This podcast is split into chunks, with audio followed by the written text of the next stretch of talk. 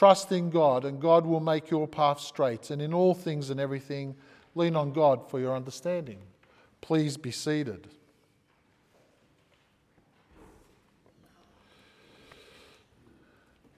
As we look to our secular culture and we look to what's happening in the theatres and the cinemas and all the movies, there's been a lot of movies lately, and being a DC and a Marvel fan that I'm really enjoying, that uh, look at heroes saving the world. Superheroes coming out, there, out and saving the world from destruction. The Avengers keeping Thanos at bay, and now we're all holding out for what phase 5, 6, and 7 might bring. As I listen, as I watch these movies, I reflect on a song that I used to hear that went something like, I'm holding out for a hero until the end of times.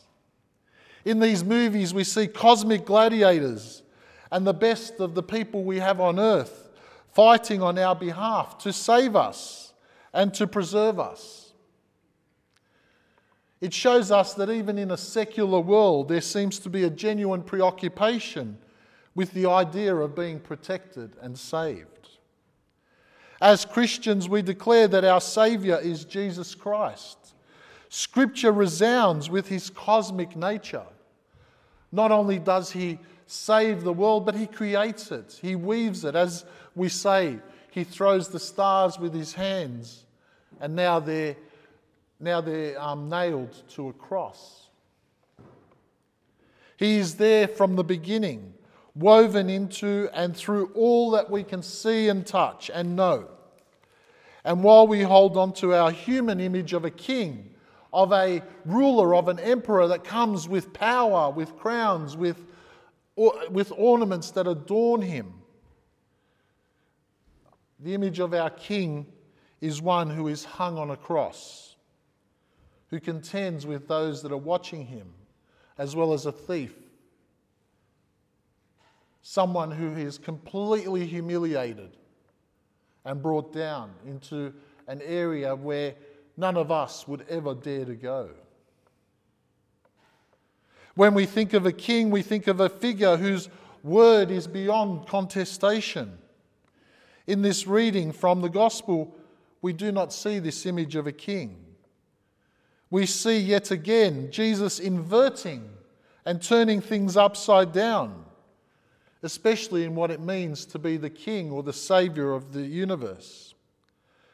Jesus' life and death ask the questions, ask the question that is a king someone who sends people to die for him, or is it someone that goes ahead to die for his kingdom and restore it and bring it back to full functionality and purpose as it was attended by God the Father?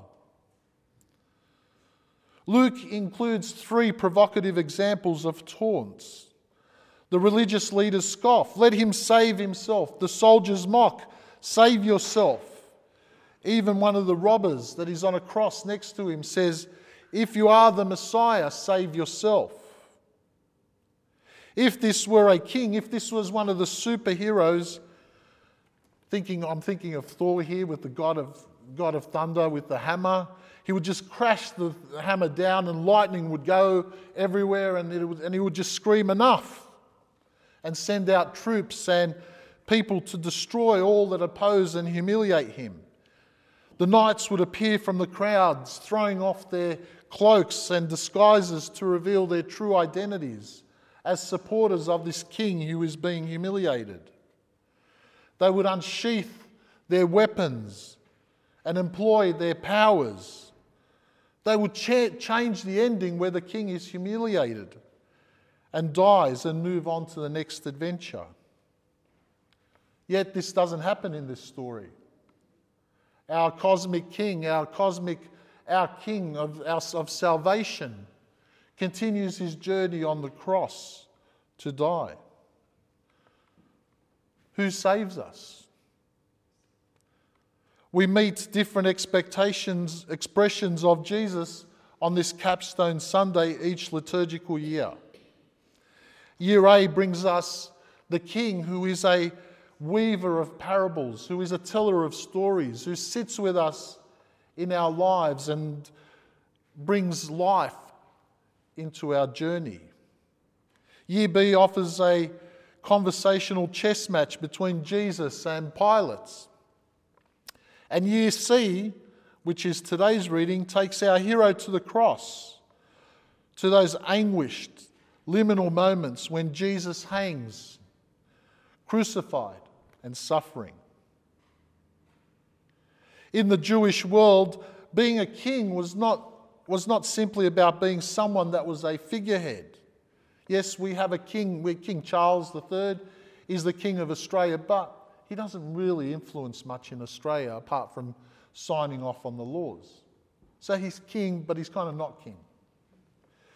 Whereas in the Jewish tradition, a king was a real figure. What the king said held weight for the community. What the king did held weight for the community.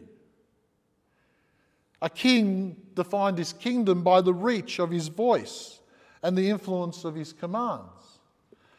During the time of the writings of Ezekiel and Jeremiah, which were written roughly at the same time, Ezekiel was with those that were exiled, and Jeremiah was with those that remained in the kingdom. Whatever the king said in the kingdom was still listened to by those that were exiled. So the king's voice wasn't a geographical thing, well, it applied only while they were in Israel. It applied wherever people were that listened to the king. When Saul was persecuting David, Saul was the king of Israel, but the voice that influenced the nation of Israel was David's. David wasn't a king at the time, but he was king because his voice was heard in the kingdom and it was obeyed and listened to more than Saul's. Whilst the crowds today in the gospel include some grieving disciples, the voices we hear belong to people caught up in the moment and the collective power to show that Jesus' word has no influence on them. Luke records that it is not enough just to kill Jesus. He had to be completely discredited so that he would not be king over anyone in, his, in the Jewish nation. They decided his inflated view of himself was a threat, and they had to show everyone how wrong Jesus was. As the Gospel of John says, they wanted to prove that the world knew him not. Are we part of that collective? Are we part of the group of people that say no to Jesus and no to his word in our life? We see clearly that angels submit to his word. Even demons obey. When Jesus comes across the demoniac, the, the legion inside the person says, Jesus, what do you want with us? And he, and he tells them to go into, and they obey. So are we the outliers that, in, in cosmic terms, who do not allow Jesus' voice to speak into our lives? Are we the outliers that are not part of his kingdom because we refuse to allow Jesus' voice to influence who we are? The voice we listen to is the one that is king over who we are. We have read in the scriptures earlier this year where your heart is, there is where your treasure lies also. Who will save us? Will we be saved by the idols that we have defined? Are we saved by the things that we empower, the money, the admiration, the esteem of others? Or will we allow the voice of Jesus to reign over our lives? Will we be saved by the body and blood of Jesus, empowered by Jesus to cleanse us of our sins so that we can enter God's presence? Or will we continue to hold on to things that have no influence on our eternal lives? Jesus, the one who just the night before we come across this reading today, prayed for the cup to pass by him yet instead lived out his commitment to save us because it was his Father's will. He offers forgiveness to the ones putting him to death. He extends one last act of healing in his pledge that the robber will be with him in paradise. A promise that by the grace of the cross includes us.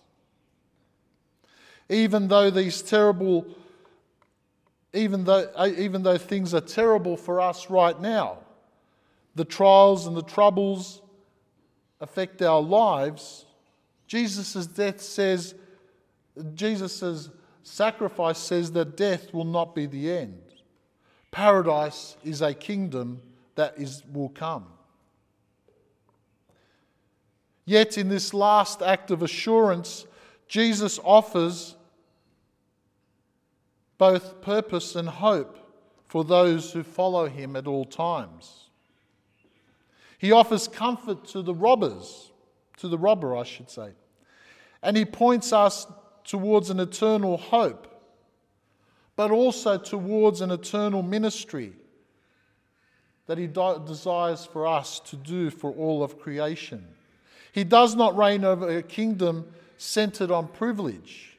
Even as he is dying, Jesus offers gracious inclusion to a person on the margins of both community and life itself.